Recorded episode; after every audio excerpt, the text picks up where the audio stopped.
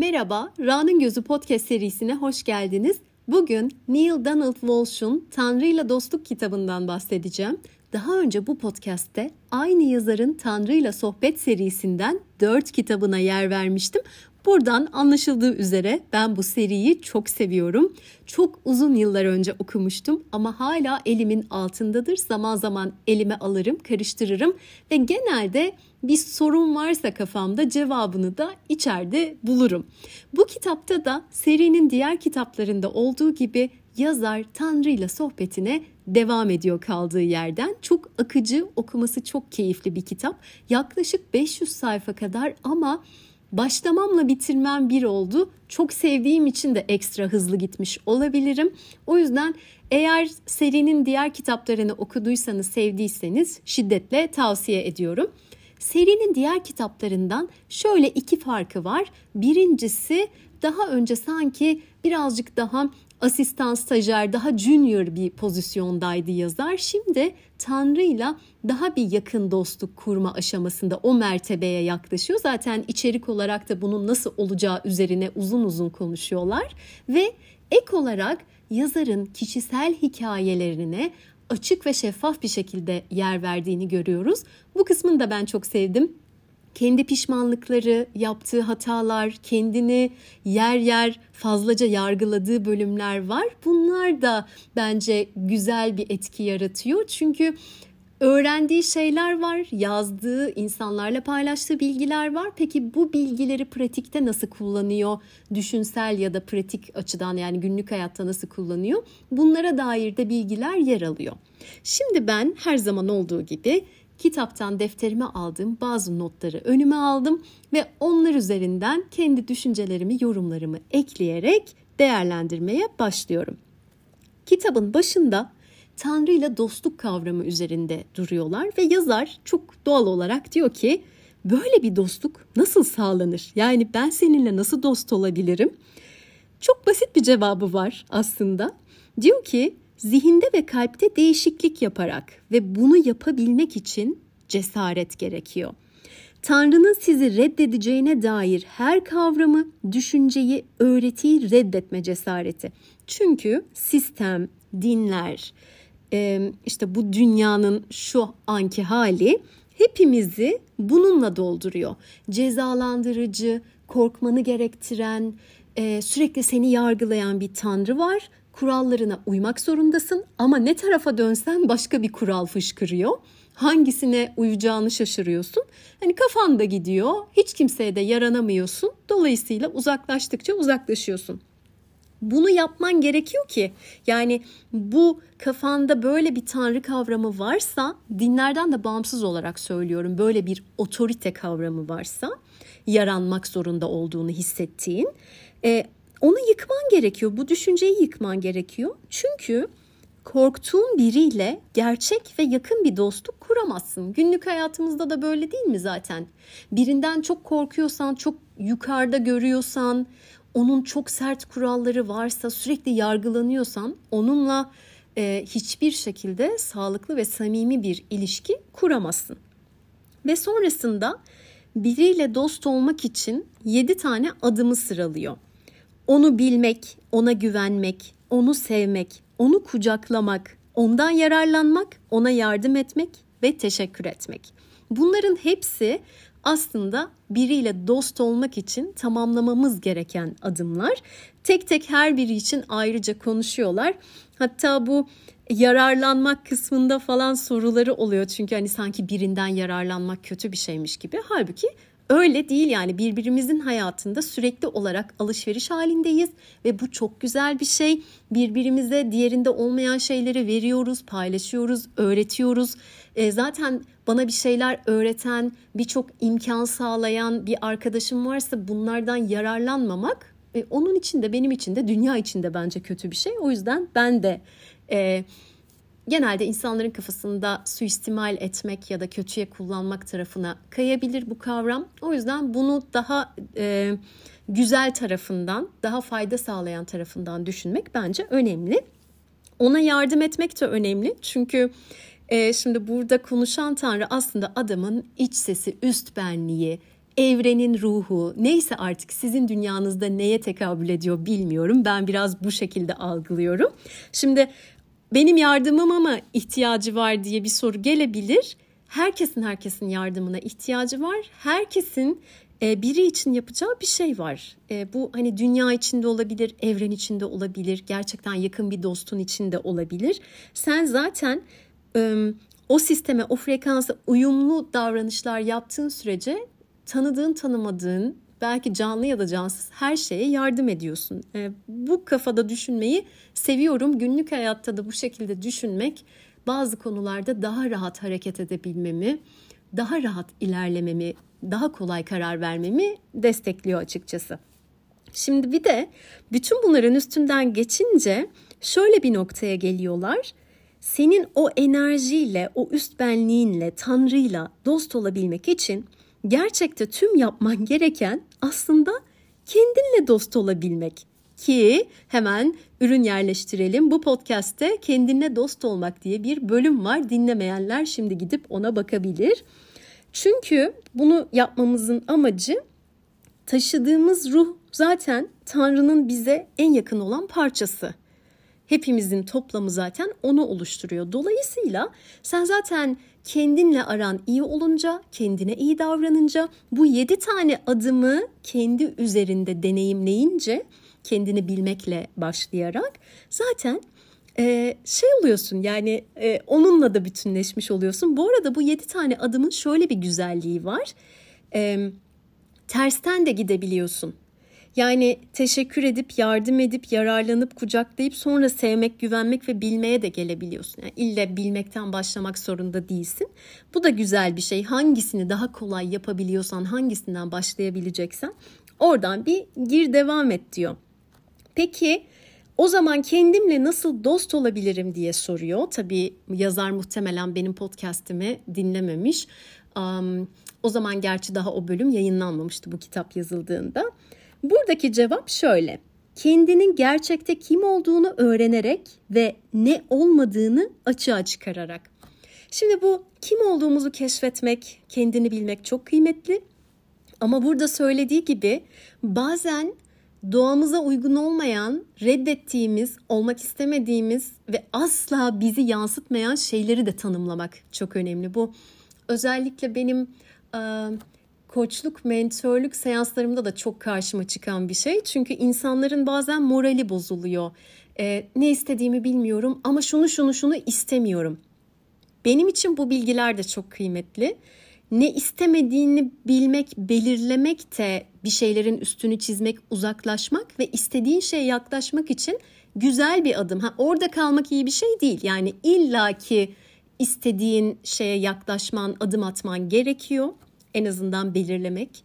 Ama e, ne yapmak istemediğini, kim olmak istemediğini tespit etmek de çok kıymetli. Bir yerinde buradan gidiyorlar, devam ediyorlar, kendi içine bakmak üzerine konuşuyorlar ve kendini sevmek, kabul etmek, öz şefkat, saygı bu konular konuşulurken araya bir ego konusu giriyor. Ve adam şöyle bir şey e, itiraf ediyor yazar. Ben kendimi çok sevdiğimi zannediyordum diyor. Anlatıyor bir şeyler ve fark ediyor ki aslında o kendimi seviyorum sandığı şey egosuymuş. Yani egosunun çok şiştiği bir zamanmış. Ve burada da ego üzerine konuşuyorlar. Tanrı da diyor ki bir egoya sahip olmak kötü bir şey değildir. Hatta faydalı. Çünkü senin ayrı bir birey olman ve bireyselliğini deneyimlemen için gerekli bir şey ego. Bu dünyayı göreceli e, dünya olarak tanımlıyor. Aslında hani hepimizin geldiği her şeyin bir olduğu bir yer var ama biz şu anda insanlar olarak üçüncü boyutta bu dünya gezegeninde bir yaşam deneyimliyoruz. Bunun içinde her birimiz ayrı bir bedende yaşayıp bir birey olarak bunu deneyimliyoruz. Günlük hayatımızda buna devam edebilmek için belirli dozda egoya sahip olmamız gerekiyor. Zaten o egoya sahip olup birey olarak yaşamayı deneyimlemezsek o birliğe de gidecek yolu bulamıyoruz. Ama eğer denge bozulursa yani ego çok şişerse o zaman ciddi bir problem oluyor. Özellikle kendini gerçekte sevmeyen kişinin egosu kocaman oluyor. E, çünkü onun e, işte kendiyle övünüp gösteriş yapması gerekiyor ki kendine sağlayamadığı onayı, takdiri, sevgiyi dışarıdan transfer edebilsin. Yani buradaki anahtarımız denge. Eğer senin kendini bulman için daha böyle huzurlu bir hayat yaşayabilmen için egonun önüne bu şekilde engel olarak çıkıyorsa onu törpülemek ve daha dengeli bir hale getirmek gerçekten faydalı olabilir ama egoyu sıfırlamak, yok etmek e, bu bu dünyanın işi değil. Yani bu böyle bir şey çok yani gerçek üzeri bir şey olur. E, zaten o olursa bu dünyada olmayız muhtemelen. Ve Yalnızlık konusu da hem serinin diğer kitaplarında hem bu kitapta da ara ara geliyor. Şöyle bir e, çok net bir bilgisi var. İstediğin kadar uğraş hiçbir şekilde yapayalnız kalamazsın. Çünkü ben hep senin yanındayım diyor. Yani sen büyük bir şeyin parçasısın ve bir hücrede kapalı kaldığın zaman, penceresiz bir yerde, karanlıkta kaldığın zaman bile ben oradayım diyor. Bu çok rahatlatıcı bir şey değil mi? Gözlerini kapattığın zaman meditasyon hallerinde bunu deneyimleyenler çok iyi bilirler. Onu hissedersin mesela bir şeyin parçasısın, hiçbir şey boşuna değil gibi bir içimizde yerleştirilmiş bir bilgi var. Zaten biz bunu gidip bir yerden öğrenmiyoruz. İçimizde var. Ee, böyle uygulamalar, pratikler yaparak o bilgiye ulaşıyoruz. İçimizdeki o bilme haline ulaşıyoruz. Ve burada da şunun altını çiziyor. Sen yalnız bir varlık değilsin ama bütünü deneyimlemeyi anlamak ve takdir edebilmek için yalnız kalmalısın. Yani tek başımıza kaldığımız anlar çok kıymetli. E, burada da sağlıklı bir ego bize yardımcı oluyor. Aslında burada egoyu araç olarak kullanabiliriz çok rahatlıkla. Ve dönüp dolaşıyoruz. Burada yazarın bir sürü kendiyle ilgili e, işte hikayeleri var. Zaman zaman kendini sertçe yargılıyor. Bazı pişmanlıklarından bahsediyor ve bunu kendini bilmek ve ne olmak istemediğini tespit etmek, bunu bildirmek e, amacıyla yaparken hep geçmiş konusu geliyor ve çok net bir şekilde e, ne olmadığını tespit ederken, tanımlarken Tanrı'dan şöyle bir şey geliyor. Sen geçmişin değilsin. Geçmişte yaptıkların, söylediklerin, düşündüklerin değilsin. Ama şöyle bir şey var. Birçok insan gibi bunlara yapışma ihtimalin oluyor. Çünkü çok yatırım yaptın buna. Yani ben şöyleyim, böyleyim, zaten hep böyle olur. Bunlar hep zihin seviyesinde tabii ki. Şimdi sen buna 20 yıldır 30 yıldır yatırım yapıyorsun. Zihinsel bir yatırım yapıyorsun. Ee, ve haklı çıkmak istiyorsun. Bu yüzden de bu düşünceleri bırakmak herkes için çok kolay olmuyor. Ama bir yerden başlamamız gerekiyor. Ee, geçmişte olanları silip atmak değil. Çünkü bir yerde geçmişin bir peki o zaman bu ben o değilsem geçmişi nasıl unuturum, nasıl silerim gibi bir soru soruyor. Tanrı da diyor ki geçmişini unutmaya çalışma. Onun yerine geleceğini şekillendirmeye çalış. Yani geçmişi yok saymak yerine oradan derslerini al. Çünkü geçmişini unutursan geçmişinin sana gösterdiğini de unutursun. Onlar sana hediyeler aslında. Sana geçmiş bir şeyler veriyor. Veriler var, istatistikler var, tecrübeler var, öğrendiğin şeyler var. Onlar yokmuş gibi davranma. Sadece sonuçlarından memnun kalmadığın bir şeyler varsa tekrarlanan onları tekrarlamamak için çalış. Unutmamak değil, yapışmamak buradaki anahtarımız. Sonrasında peki diyor alışkanlık haline gelen davranışlarımı ya da özelliklerimi nasıl değiştirebilirim? Burada da harika bir anahtar veriyor. Basit bir soru. Böyle bir durum olduğu zaman kendine sakince şu soruyu sor. Bu ben miyim? Ya da olmak istediğim kişi miyim? Gitmek istediğim yer mi? Ben bu davranışı tekrar edersem oraya daha kolay ulaşır mıyım yoksa oradan uzaklaşıyor muyum? Bence günlük hayatta da insanın çok işine yarayacak bir soru bu. Ve şöyle demiş bu soru için. Bu şimdiye kadar kendine sorduğun en önemli sorudur. Bunu hangi elbiseyi giymek gerektiğinden, hangi işi yapmak, kiminle evlenmeli ve hatta evlenmemeli mi gibi hayatında aldığın her karardan önce ya da sonra sorabilirsin. Anahtar soru bu ben miyim? Bu kitapta çok sevdiğim bir düşünce daha karar vermekle ilgili. E, karar verme anı diye özel bir zaman olmadığından bahsediyor ya da karar verme anı olmayan bir zaman yok diyor. Çünkü sürekli olarak kararlar alırız. Sabah uyandığımızdan gece yatana kadar hatta kitapta çoğu insanın uykusunda birçok karar aldığından bahsediyor ki rüyalarımız ben onunla ilgili bölümler yapmıştım. Çok önemli inziva mağaralarımız onlar da çok kıymetli. Rüyalarımızı da doğru bir şekilde kullanırsak birçok kararımızı daha iyi bir şekilde verebiliyoruz. Neyse şimdi onun detayına çok girmeyeceğim ama e, bizim hayatımızda bazen çok önemsediğimiz ya da çok önemli zannettiğimiz anlar oluyor. Halbuki günlük hayatımızın her dakikası çok önemli. Verdiğimiz her karar, günlük hayatımızı yaşama şeklimiz de çok önemli. Hayatımızı böyle önemliler, önemsizler diye ayırma taraftarı değilim ben de. Çünkü hayatımız zaten hayatımızı yaşayış şeklimiz bizim mesajımız, bildirimiz, ben buyum deme şeklimiz. Ve ben şuna da çok inanıyorum. Bir insanın bir şeyi yapma şekli aslında her şeyi yapma şekli. Yani sabah güne başlaması, kendiyle olan ilişkisi, sabah kahvesini nasıl içtiği, hayatıyla ilgili çok şey söyler. Ha dışarıda rol yapabilir, şu olabilir, bu olabilir. Ben tamamen gerçekte olandan, içeride olandan bahsediyorum. O yüzden hiçbir dakika diğerinden daha önemsiz ya da hiçbir an diğerinden daha kritik değil diye ben de düşünüyorum. Ve yine kitapta çok sevdiğim bir bakış. İlk defa bu şekilde baktım. Yani ceza ve ödül sistemini çok güzel eleştiriyor. Neden işe yaramadığını da çok iyi anlatıyor. Bunun e, farklı versiyonlarını psikoloji kitaplarında, çocuk gelişimi kitaplarında da okumuştum çokça. E, ödül ceza sistemi zaten hiçbir şekilde işe yarayan bir şey değil. Yarasaydı dünya bu şekilde olmazdı diye düşünüyorum. Hem devletler açısından hem dinler açısından. Çünkü hepsi ödül ve ceza üzerine kurulu. Burada diyor ki sonuçlar vardır aslında sadece. Yani bir şey yaparsın ve onun bir sonucu vardır. Bu kadar. Daha nötr bakıyor. İyi, kötü, e, melek, şeytan açısından bakmıyor ve şunu söylüyor. Cezalar yapay, sonuçlar doğal. Ceza çünkü bizim sonradan ürettiğimiz, uydurduğumuz şunu yaparsan şu olur, bunu yaparsan bu olur diye birinin, birilerinin oturup karar verdiği bir şey. Sonuçlarsa doğal gelen şeyler, kendiliğinden gelen şeyler.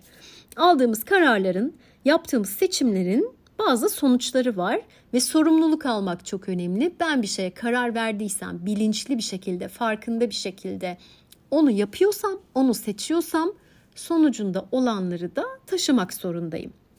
Bu bir gelişim süreci, bir tekamül süreci aslında.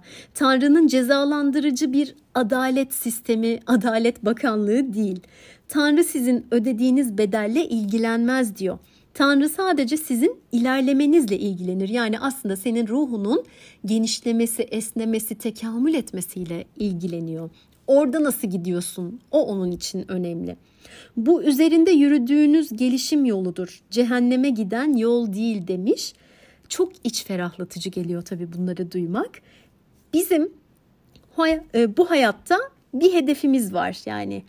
O da ödül ya da ceza değil, uyanmak daha uyanık olmak, daha farkında olmak ve benim çok sevdiğim birinin çok sıkça söylediği bir sözdür.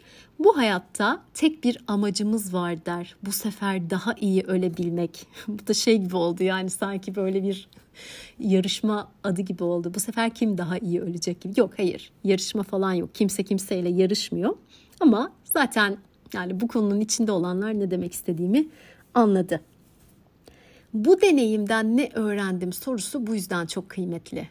Bir şey yaşadığımız zaman sonuçlarını beğenmesek de kendimizi yargılamaya meyilli olsak da onu lanetlemek yerine peki şu an bu deneyim benim kim olmama yardım ediyor? Neyi seçiyorum? Ne öğrendim? Bunun sonucunda nasıl bir karar veriyorum gibi sorular o yüzden çok kıymetli. Ve yine akışın mükemmelliği ile ilgili şöyle bir şey söylemiş. Mükemmel olan olacaktır. Senin tercih ettiğin değil ve sen usta olmaya doğru ilerledikçe bu ikisi bir olur. Yani burada aslında radical acceptance denilen o kökten kabul ve olanı kucaklamak var. O kabulün artık daha ileri bir versiyonu. Bu şey değil yani hiçbir şeyi takmamak, olan biten şeyle ilgili yorum yapmamak gibi bir şey değil ama daha akışta olmak, daha bırakmak, yapışmamak. Burada da bilinç seviyelerinden bahsediyor. Üç tane bilinç seviyesi var. Üst bilinç, ruh seviyesi, tam farkındalık seviyesi. Bilinç seviyesi daha fiziksel bir seviye. Yine farkındasın ama daha fiziksel, daha dünyevi bir seviye. Alt bilinç seviyesi de bizim daha otomatiğe bağladığımız bir şey. Bu arada hiçbiri diğerinden ben şimdi alt üst dedim ama hani hiçbirini küçümsemeyin diyor. Çünkü hepsinin bize hizmeti farklı. Şimdi senin aslında çok istediğin bir şey olmadığında mesela bir üzüntü duyuyorsun, bir hayal kırıklığı yaşıyorsun diyelim ve buna çok yapıştığını düşünelim. Çünkü şu bilgi yoktur sende ya da idrak edememişsindir, bilinç düzeyindedir ama daha böyle tam yerleşmemiştir.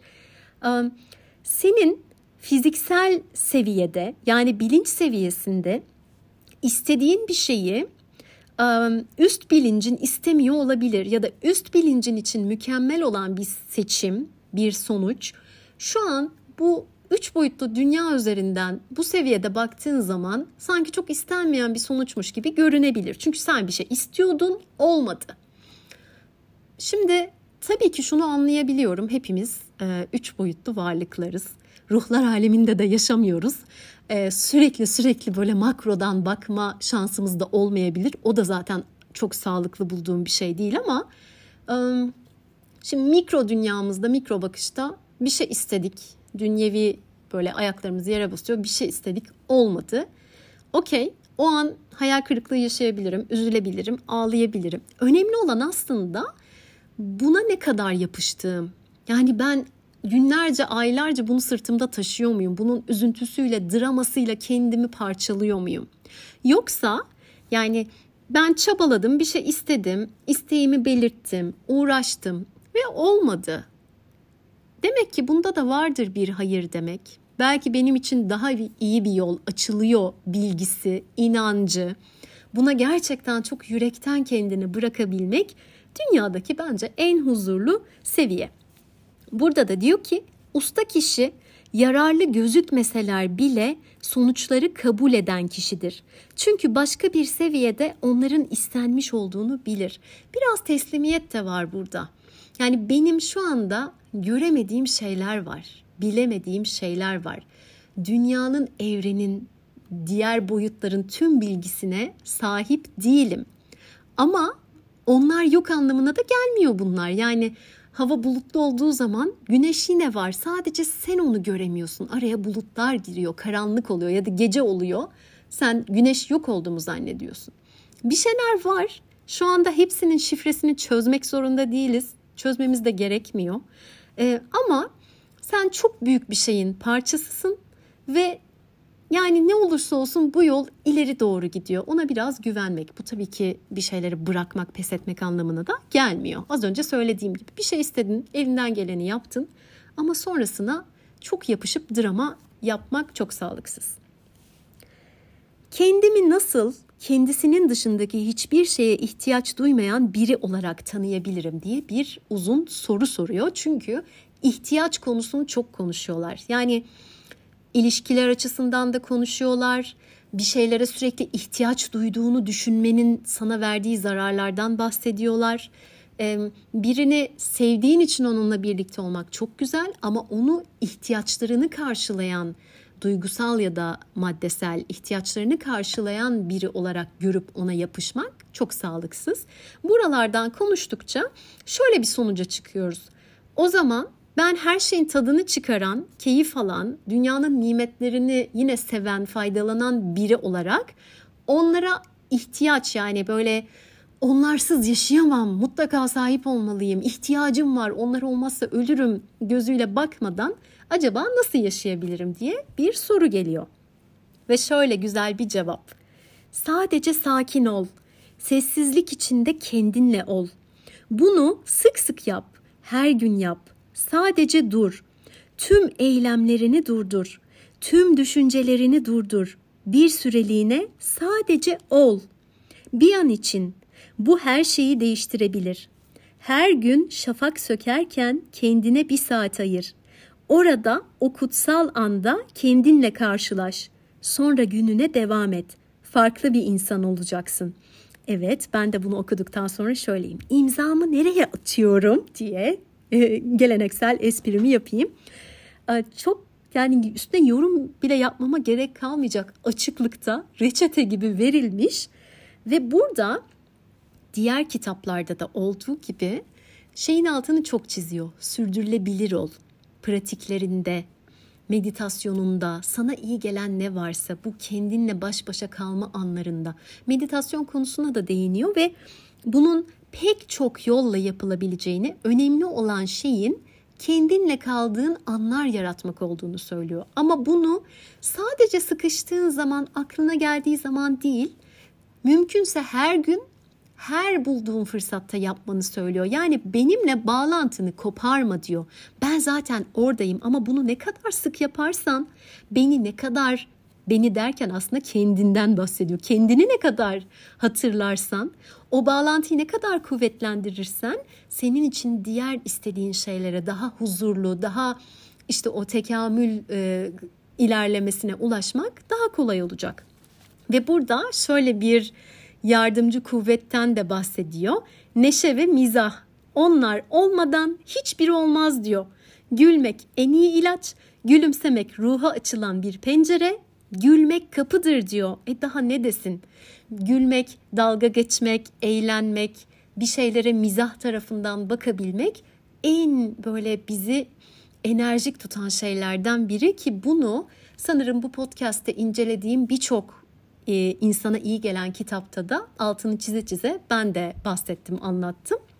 Çünkü hatırlarsınız Viktor Frankl'ın İnsanın Anlam Arayışı kitabında da buna yer veriyordu. Yani toplama kampında başlarına gelmeyen kalmamış sevdiklerini kaybetmişler.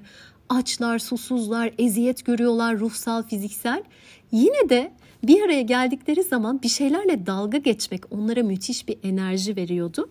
Bu da bizim için çok önemli. Serinin diğer kitaplarında en basit anahtar olarak verdiği şey çok sıkıştığın zaman ya da işte o o frekansı, o enerjiyi, o bir şeyin parçası olmayı e, hissetmek, hatırlamak istediğin zaman sadece nefes al ve gülümse diyordu. Bu sana çok kapı açacak Günlük hayatta da yapabildiğimiz kadar yapmak bence güzel. Bu arada kitapların yazılma şekli de o karşılıklı sohbette çeşitli espriler, takılmalar, mizahı çok kullanan kitaplar. O yüzden de ben ekstra seviyorum. Okuması da çok daha kolay oluyor. E, itiraf etmem gerekir ki bazı esprileri sonradan anladığım oluyor. Çünkü o kadar ciddiyetle şaka yapıyor ki şöyle şöyle şöyle diyor. Ben şey diyorum bir dakika ya bir dakika bu yanlış olmadı böyle dememesi lazım. Sonradan şaka olduğu anlaşılıyor. Çünkü kendini kaptırınca insan kendinden şüpheleniyor özellikle çok ciddi konularda. Yazarın bu kitapta çok fazla kendi hikayesine yer verdiğinden bahsetmiştim. Bir yerde çok pişman olduğu bir şeylerden bahsediyor. Yani hayatının belli dönemlerinde ne kadar kötü kararlar verdiğini, ne kadar işte sevdiklerine zarar verdiğini, iyi insan olmaktan uzak olduğunu falan söylüyor ve sonunda diyor ki hayatımın büyük bir bölümünde pek de iyi biri değildim. 30 yılımı 20'li ve 30'lu yaşlarımı tam bir nokta nokta x olarak geçirdim diyecekken bunu söyleme diyor Tanrı. Kendini bu şekilde suçlama. Sen dünya üzerindeki gelmiş geçmiş en kötü insan değilsin. İçinde şeytan olan biri değilsin. Sen hatalar yapan, gerçek yuvana giden yolu bulmaya çalışan bir insan oldusun. Karışmıştın, kafan karışmıştı. Yaptıklarını kafan karışık olduğu için yaptın. Kaybolmuştun ve şimdi bulundun. Bu sefer kendine acımanın labirentinde, suçluluk duygusu içinde tekrar kendini kaybetme. Hikayeni anlat ama hikayen olma demiş. Çok güzel söylemiş. Bence yani böyle ayrıca bir yerlere yazmalık bir cümle olabilir bu. Çünkü şey diyor. Yani hikayen çok kıymetli. Az önce geçmiş için söylediği şeyler gibi. Ondan derslerini al, tekrarladığın ve iyi sonuçlar getirmeyen şeyleri tekrar etme. Onların yerine başka şeyler koy. Geçmişinle uğraşmak yerine geleceğini dizayn et, onu şekillendir ve anahtar sorumuzu da her zaman aklında tutarak yap bunu. Ben kim olmak istiyorum? Ne olmak istiyorum? Peki şu an yaptığım şey beni o kişiye yaklaştırıyor mu? Kendime, özüme, kim olduğuma yaklaştırıyor mu? Bu soru çok önemli. Hikayeni kullan. Neler öğrendin? Neleri uygulayacaksın, neleri bırakacaksın gibi bir analizini yap ama hikayen olma. Yani geçmişinde şu olmuş olabilir, bu hata olabilir, bu yanlış karar olabilir, şu sevdiğin insanı üzmüş olabilirsin. O zaman şimdi sevdiğin insanı üzme mesela. Bir de şöyle bir şey, e, bazen e, geçmişte olan şeyleri kabul etmekte zorlanıyor olabiliriz, kendimize kızıyor olabiliriz. Ama o zaman onu yapan kişi şu anki kişi değildi. E, bir de şeyi öğrenmek de önemli. Pişmanlık yaşayabilirsin, vicdan azabı çekebilirsin. Ee, sevdiğin bir kişiye hayal kırıklığına uğratmışsındır, üzmüşsündür, aldatmışsındır bilmiyorum. Artık herkesin hikayesi farklı. Ama şunu kabul etmek insanı rahatlatır. Bundan sonra böyle biri olmak istemiyorum, bunu yapmak istemiyorum. Ama geçmişte bunu yaptığın kişiyle şu anda iyi bir ilişki sürdürmek zorunda değilsin. Yani bazı şeyler yaşandı, bitti. Bazı insanlar geride kalmış olabilir. Önemli olan bundan sonraki şu anki hayatında insanlarla o deneyimleri yaşamamak senden kaynaklı olarak. Yani kabul etmek sadece kendi hataların değil, e, bazı şeylerin geri döndürülemez olduğunu ve tekrar aynı yoldan geçmek zorunda olmadığımızı da kabul etmek bence bunun içinde. Şimdi peki bu kabul dedim, geçmiş dedim ve geleceği dizayn etmek, dönüştürmek, belki bazı şeyleri değiştirmek. Bunun içinde çok güzel bir bakış açısı var. Diyor ki bir şeyi değiştirmek için öncelikle onun orada olduğunu kabul etmelisin. Yani bu bir şeyi sevmek için de geçerli. Kabul etmediğin, sahiplenmediğin, dışladığın şeyleri e, sevemezsin e, ya da onları değiştiremezsin. Önce işte atıyorum kilo mu aldın tartıya çıkıp evet diyeceksin yani 4 kilo almışım. O yokmuş gibi davrandıkça zaten e, o durumu değiştirmek istiyorsan tabii değiştiremezsin. Bir şeyi iyileştirmek ya da bırakmak için de önce onu sıkıca tutup ona yakından bakmalıyız diyor içine gireceksin yani. Onunla bütünleşeceksin. Orada ne var bakacaksın. Biraz hani o Jung'un gölge tarafları falan konuları da burada işe yarayabilir. Yokmuş gibi davranarak, üstünü kapatarak, halının altına silkeleyerek, süpürerek bir yere varamıyoruz ve bunları yaptıkça eninde sonunda kar topu gibi büyüye büyüye üstümüze düşü veriyorlar. Alice Miller'ın da bununla ilgili bir sözü vardı. Üstünü örttüğümüz her şeyin altında kalırız diyordu yanlış hatırlamıyorsam. O yüzden e, kolay olmasa da yeri geldiğinde destek de alarak bir şey var demek bile e, şifanın, iyileşmenin, değiştirmenin, dönüştürmenin ilk adımıdır. E, bu yüzden yazmak da çok iyidir. Bunu tekrar tekrar söylüyorum. Bir şey hissettiğimiz zaman, bir şeyden rahatsız olduğumuz zaman sadece defterimize bugün böyle bir şey oldu ve ben çok sinirlendim, ben çok kıskandım, ben çok öfkelendim gibi içimizde olan bitene şahitlik ederek yazmak şifanın başlangıcı oluyor. Ve bunları yapabilmek için e, bunları kucaklamak, kabullenmek e, çok önemli bir adım. Az önce bahsettim şu hani kökten kabul ve bir şeyleri olanı olduğu gibi bu kitapta bahsettiği bu ustalık seviyesinde yapılan bir şey. Sen zaten kucaklayıp kabul ettiğin zaman hiçbir şeyle savaşmıyorsun ama şeyin altını çok güzel çizmiş. Ben de birçok bölümde bundan bahsederim. Kabul etmek, pes etmek değildir. Uzlaşmak değildir. Tamam öyle olsun demek değildir. Sadece olan olduğu gibi görmek ve kucaklamaktır. Eyvallah diyebilmektir diye altını çizmiş. Şimdi ben defterime aldığım notları bitirdim. Aslında çok daha fazlasının altını çizmiştim ama burada gelip 500 sayfalık kitabı da sesli kitap olarak seslendirmek istemedim. Bazı daha böyle ilgilendiğim, dikkatimi çeken yerleri seçerek konu konu giderek burada özetlemek istedim. Serinin tamamını çok seviyorum, yazarı çok seviyorum, tarzını çok beğeniyorum. Kitapların hem İngilizcesi hem Türkçe çevirileri bence çok başarılı. İkisini de inceleme fırsatım oldu, okuma fırsatım oldu. Zaten e, yani 10 küsür senedir adamın aynı kitaplarının seri okuyucusuyum. Sex and the City'yi tekrar tekrar izler gibi bu adamın kitaplarını da tekrar tekrar okuyorum.